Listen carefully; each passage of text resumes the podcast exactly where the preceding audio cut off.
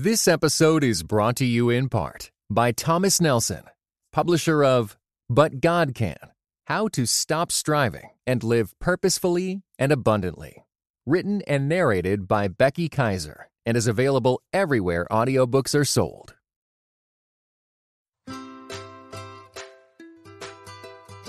Hey, friends. Welcome to the Grace Enough podcast. I am your host, Amber Cullum. Each episode, I sit down with a guest to discuss their life journey and how the grace of God has impacted them along the way. After listening to today's episode, I hope you are encouraged that God can use you right now in the midst of your day to day life. Yes, it requires daily surrender and trust, but we must remember His grace is enough. Today, for episode three, I had the absolute privilege of sitting down with Kathleen Skaar. She is the founder of Christian Library International. We talked about how her dream to provide Christian books for people has led to a book ministry in 1,500 prisons in every state. Listen to what she has to say about the Bible studies they provide. We have free correspondence Bible studies, and so when an inmate writes us, we connect them with the Bible study. So we will mail them a lesson, they fill it out and mail it back, and then it goes back and forth like that. We uh, our volunteers have reviewed more than 10,000 Bible study lessons this year. I have no doubt that as you listen to Kathleen's story, you will be encouraged that small steps of obedience along the way has significant impact on the kingdom of God. Hi, Kathleen. Welcome to the Grace Enough podcast. It's an honor to have you on the show. Well, thanks, Amber, and, and uh, I'm looking forward to talking with you today. And we got to talk a little bit before the podcast, and I'm really glad to meet you and know that I have a, a kindred spirit in Jesus Christ. Yes, Kathleen, will you take a little bit of time and just introduce us to yourself, your family, and the ministry of Christian Library International? Sure. Well, my name is Kathleen Skaar, and I'm the founder and executive director of Christian Library International, which we are a prison ministry. And uh, sometimes it's hard to tell with our name, but uh, we might get into that a little bit later as to uh, how we named uh, the ministry Christian Library International. But I'm married. My husband's name is Anders. We have three children, three grown children, and nine grandchildren and we uh, love living in Raleigh, North Carolina. We uh, attend Crossroads Fellowship Church, at which we love, and just um, are happy to uh, to live in this great state of North Carolina. It is so beautiful. We've been here just over two years, and I am more and more grateful every day to be in a state where there's different seasons and just beauty. Let's talk about Christian Library International. Let's go back to around, I think it started in 1996. Will you walk me through those early days of what led you to begin CLI? very simple and it starts with my personal testimony because I grew up going to church, but I did not have a personal relationship with the Lord. And so when my husband and I moved to Raleigh, we joined a church more because, well, that's kind of the thing to do. But anyway, the women were going on a retreat. And so I went with the women of the church uh, for a retreat. Actually, this wasn't Crossroads at the time. Anyway, so the speaker said, if you have never invited Jesus into your life, you can pray now. And my first thought, having grown up in church, was, you know, I, I, don't need to do that, and I don't really know why she's kind of preaching to the choir. But even though intellectually I was thinking no, the next moment the Holy Spirit moved my heart. I mean, I actually felt a movement of the Holy Spirit. And I bowed my head and I prayed for Jesus to come into my life. And my life changed pretty uh, dramatically. Not so much on the outside. I was married and had three children. This was 1995 and but on the inside I had such a thirst and desire to know God. I mean, I really wanted to know him and I wanted to know him for myself. And so in addition to reading the Bible, I started reading Christian books. And every time I had a question, God would bring just the right book at just the right time. And so I it was just simply I started thinking, wouldn't it be great if other people had the advantage of these books because you know they're expensive and a lot of churches, you know, don't have church libraries. So I, you know, prayed about it, and then I told my husband Anders, and he suggested. He said, "Well, why don't you go down to the Y? We were members of the YMCA at that time." He said, "Why don't you go down there and see if they'll let you put some books there?" So I said, "Okay." So I went over there, and I don't know if you know anything about YMCA people, but they are so enthusiastic and so great. And they, in fact, the gentleman that I talked to, his name was Tony Sigmund. If you're listening, Tony. He, and he was like, wow, this is a great idea. And, and he was actually more excited than I was. And he said, yeah, let's do it. So we started with um, 100 books at the Finley YMCA in Raleigh. They were mostly uh, our books and friends' books that we already had. And uh, we just started uh, loaning them out. And it went very well. People were very excited to be able to come in and borrow a book and bring it back. So that's that's how it started in in uh, 1996. Again, I was saved in March of 95, and then the ministry started in about June or July of 96. Well, I can completely relate to that because, first of all, I am a member of the Finley YMCA. So that's uh, you know, all these years later, it's still a great place to work out and meet friends. But also, God's word has been so instrumental in my own life, but the same thirst that you're talking about that it seems like God will just bring the right book along to bring clarity to maybe something that you're facing, to part of God's word that you don't understand, has happened to me time and time again. So I know that sometimes even people who don't know Jesus, maybe they would pick up a Christian book, but they wouldn't pick up the Bible because it seems so intimidating.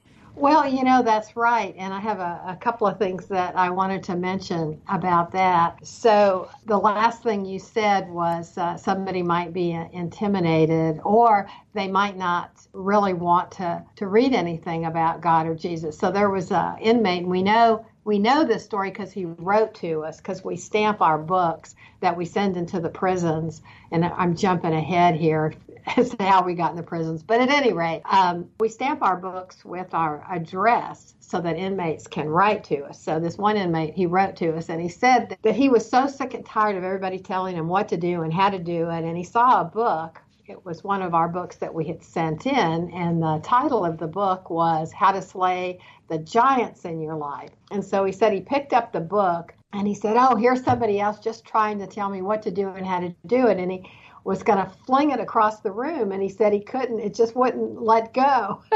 so, so, since he couldn't really throw it, and of course, we know that was the Lord keeping it in his hand. Absolutely. He and started reading it and ended up ended up uh, becoming a Christian by the time he finished reading the book. So, you know, God uses books in interesting, interesting ways.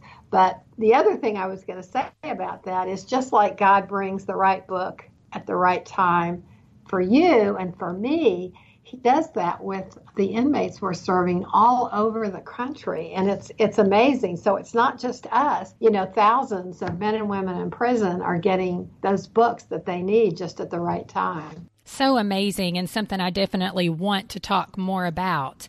Tell us about how long you stayed in the ymca and how that led you on in to the prisons yeah, that was really simple. And of course, it's God. Um, and we were talking about this earlier before uh, you and I, before we started the podcast. But my husband and I call it our incremental calling.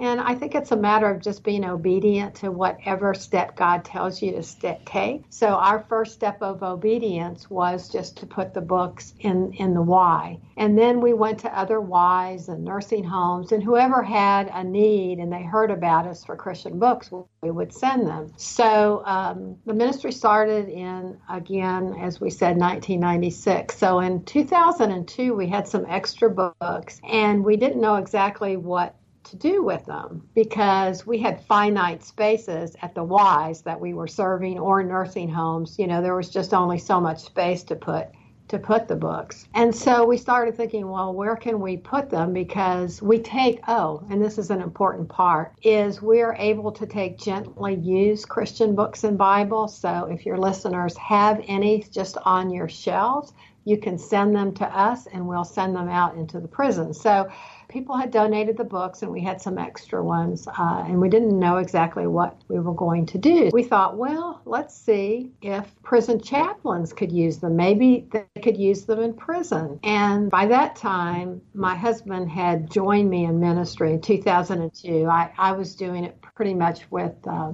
friends and volunteers. He started calling the chaplains. And every chaplain he called to see if they could use some free Christian books would tell him, You have no idea what an answer to prayer you are because we don't have the resources, you know, it's separation of church and state.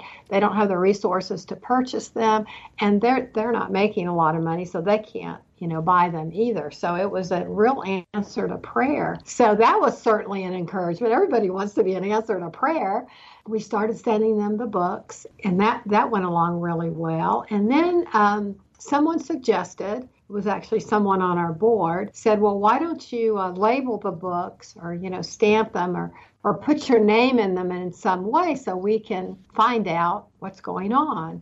And we thought that was a great idea. And so the same thing is we started getting all these letters from inmates telling us how a book had helped them and what God was doing in their lives and and it was wow, that was really an encouragement. And you know, taking those two things together, we decided that God was working in the prisons and we needed to join him there.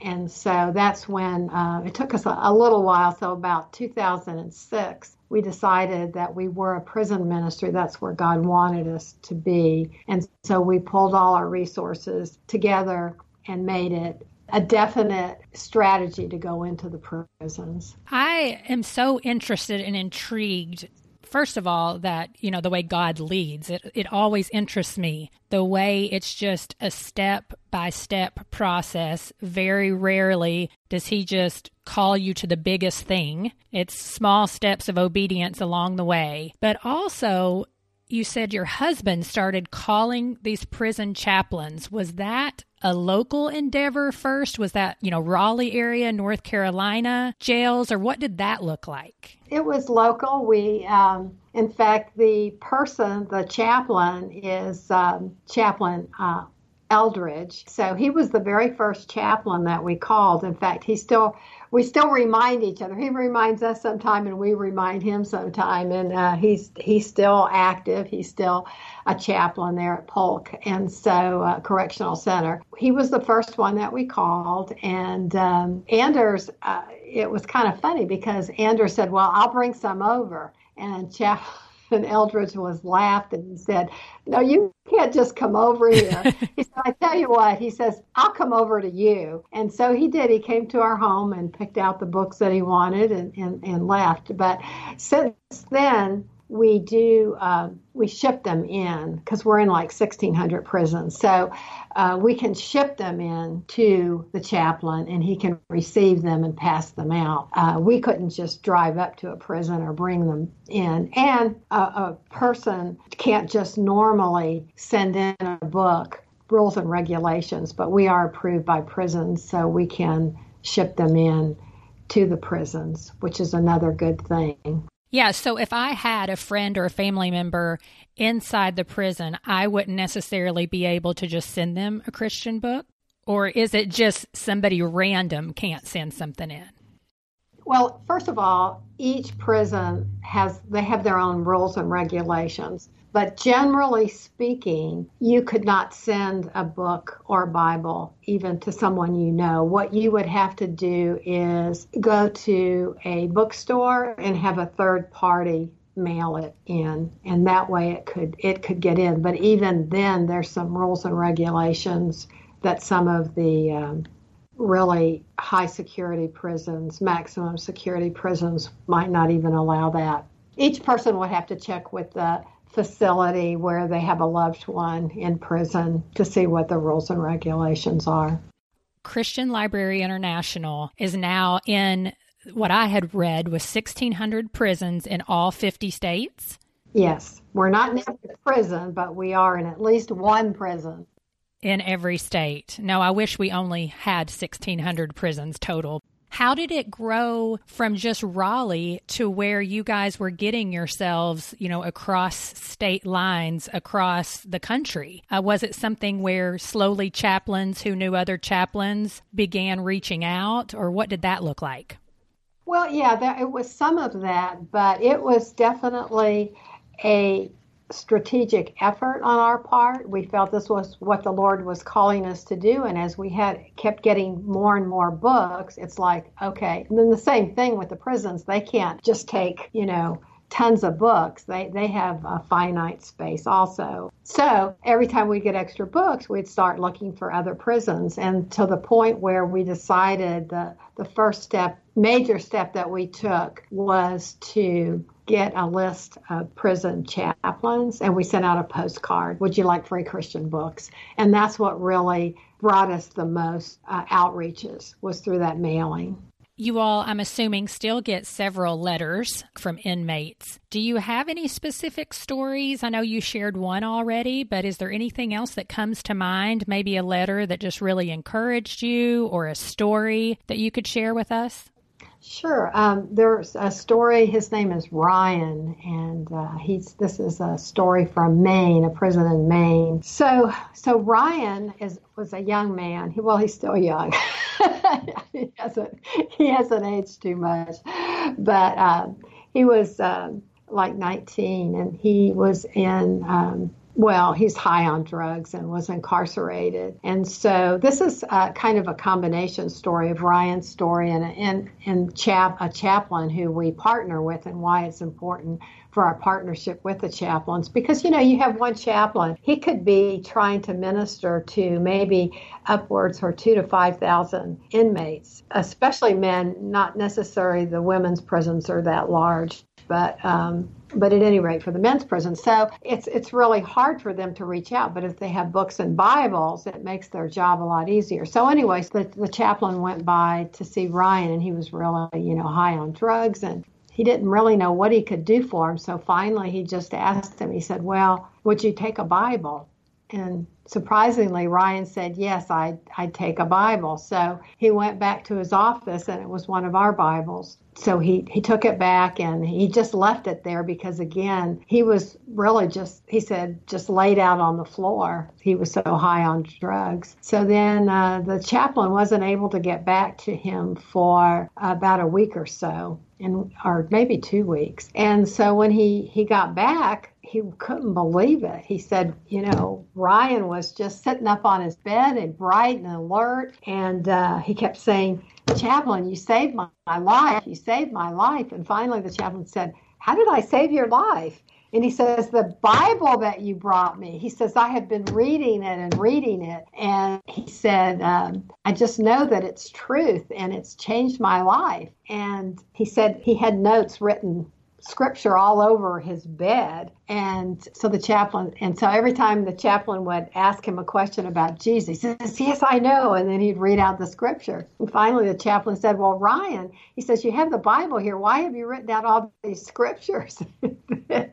he says, You have them right here in the Bible. And Ryan said, Well, called him pastor. He said, Well, Pastor, this is a big book, and I'm afraid I can't remember where these scriptures are. So I thought that was sweet. That's just one way, you know, a Bible could be used to change someone's life. Absolutely. And what better place than when you're stuck there? and you have this opportunity to read and do other things, but it's kind of a captive audience. It is. But there's one other thing, uh, Amber, that I did want to mention. Our ministry is really focused on discipleship.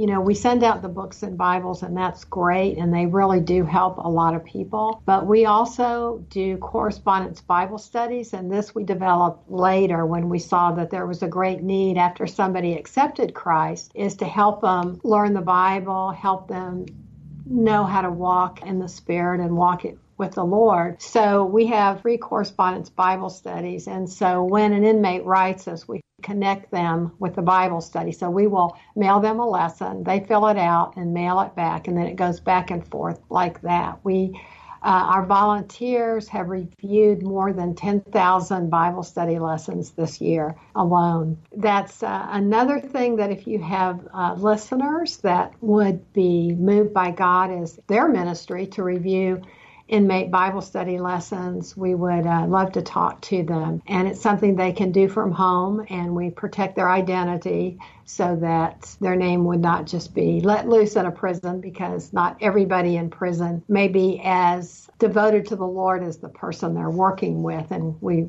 wouldn't want their name to get out in the general population. We do protect them.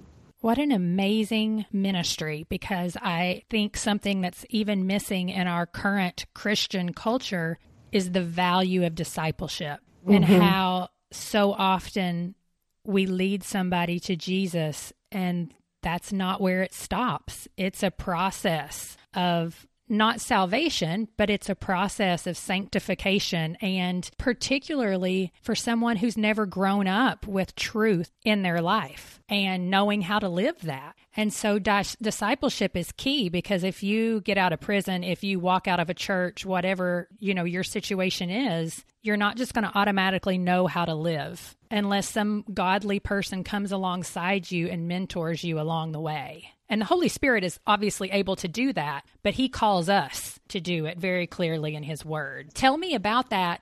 Whoever is reviewing the study, do they, after they review it, do they write back to the inmate and say, yes, these are correct or great insight? What does that process look like? Well, we have an answer key on our website, which is cli.world. And we don't want to say that an answer is wrong, we will say, but have you thought of this? And so we really want to encourage them in the truth without them feeling like they're in school and they're going to be graded and get you know wrong answers because many of them might have had bad experiences in school so it's uh, an encouraging uh, way of teaching but we also ask that our we call them bible ministers because they're ministering the Bible, that they can write uh, an encouraging note and uh, you know when when they send back their lesson. And we've had inmates say that they, of course, they love the correspondence study and it really helps them. And a lot of inmates will say that it means so much to to know that somebody on the outside cares, and that's a very consistent thing that we hear. For some reason, I think that when someone does turn their life over to Christ and they're in prison, or maybe even if they, they haven't made that decision yet, they feel that they're really lost and forgotten. They're kind of, one inmate said that we're throwaway people, that, you know, they're behind bars and that's it. You know, their life is over. So when somebody, again, on the outside cares enough to write or to send them a book or it, it makes them realize that they're not forgotten and that, that God does have a good plan for their life. And so those Bible ministers, they do maintain that relationship back and forth. It's not just, I'm going to, you know, check off your answers, but instead we're going to communicate over this lesson a little bit. Is that correct? Yes. And that, uh, and that does mean, yeah, a lot to the inmates that we serve. So anyway, so the, the di- discipleship is the end goal. And when we want the men and women in prison to be discipling others where they are, because they're there 24 seven. And people are looking at them, you know, other inmates to see if they're really going to live the life. And, you know, we get letters like that. We've had men and women who have accepted Christ by watching someone who's truly born again, not just, you know, jailhouse conversion, so to speak, but those who are truly walking the life.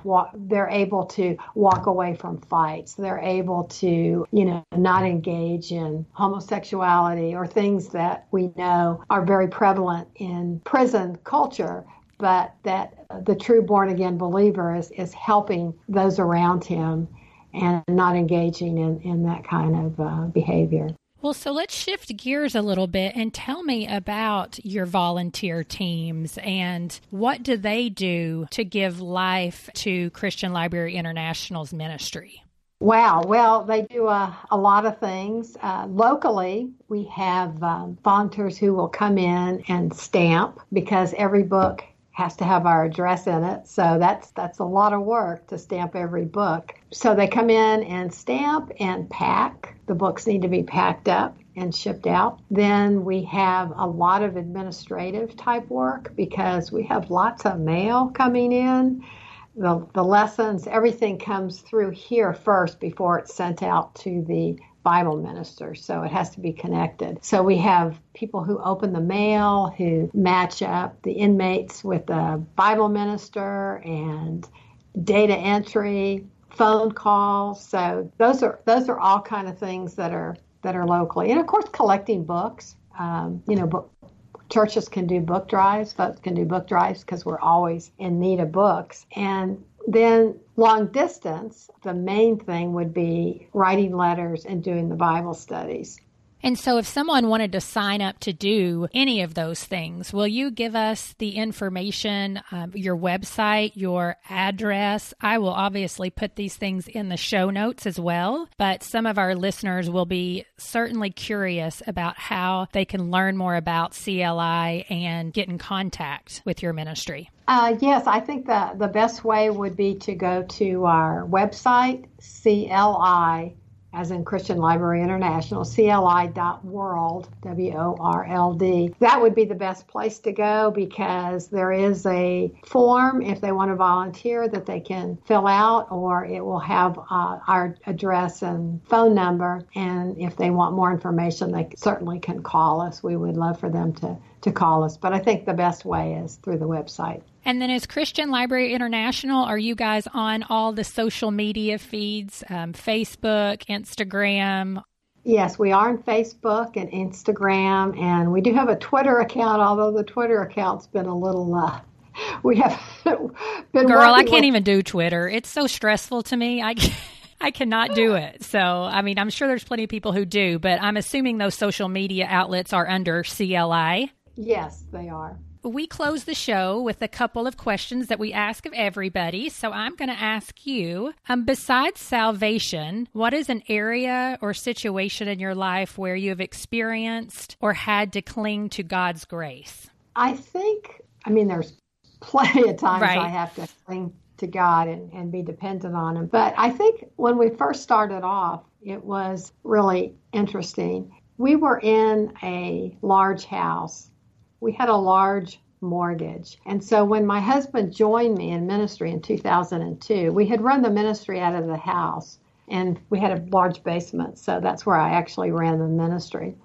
After a year of prayer, we decided that Anders, my husband, would join me in ministry. We thought, well, you know what? We'll just put the house up for sale and it will sell. And that's that because, you know, we're going into full time ministry. So that'll work we had no income at that point, and the house didn't sell right away like we expected God to sell it.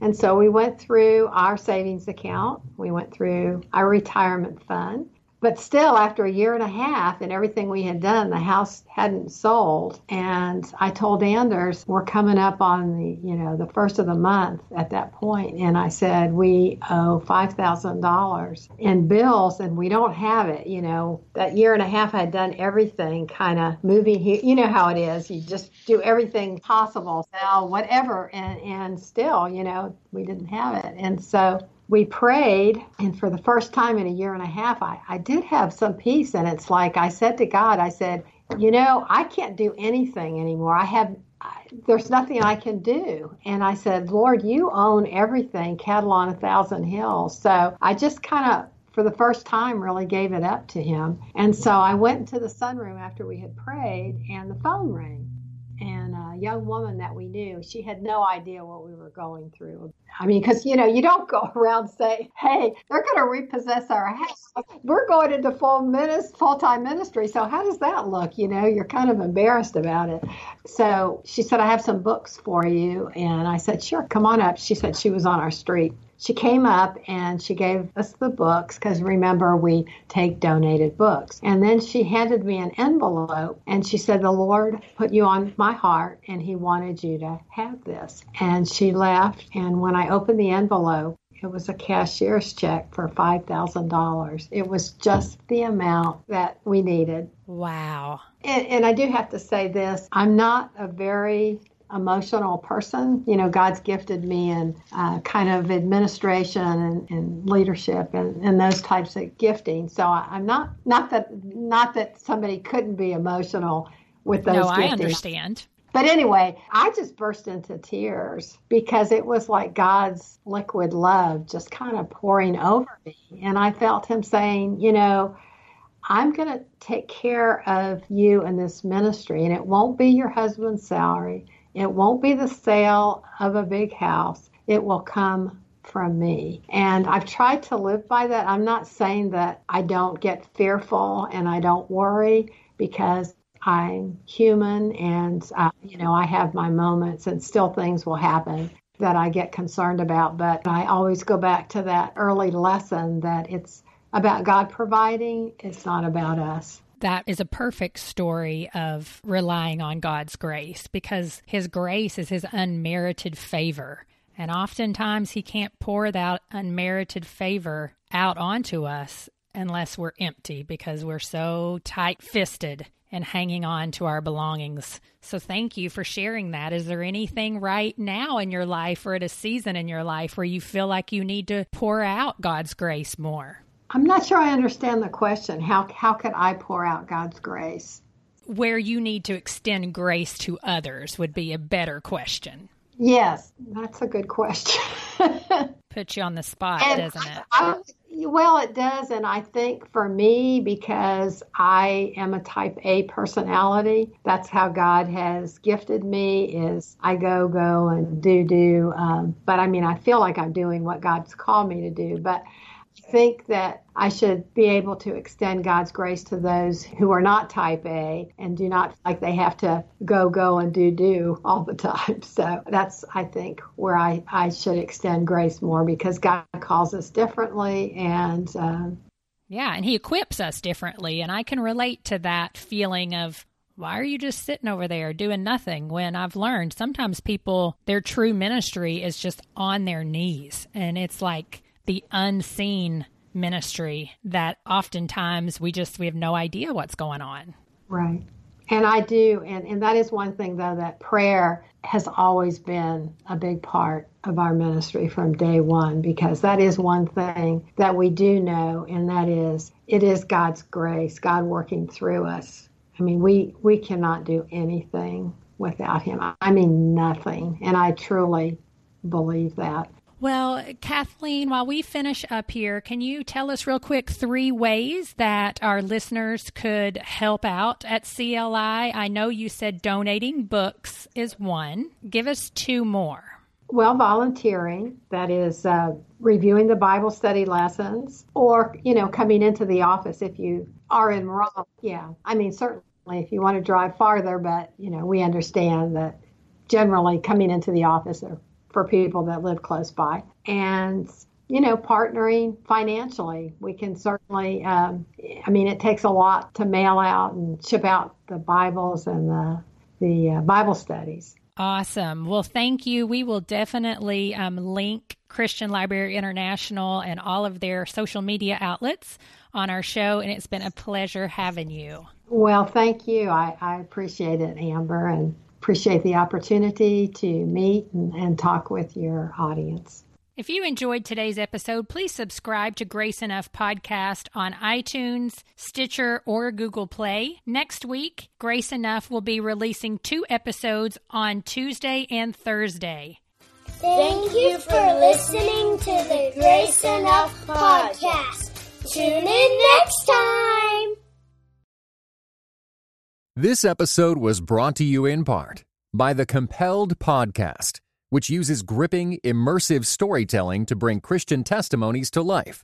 Listen to missionaries, addicts, martyrs, and more who have seen Jesus at work in unbelievable ways. Listen on your podcast app or compelledpodcast.com.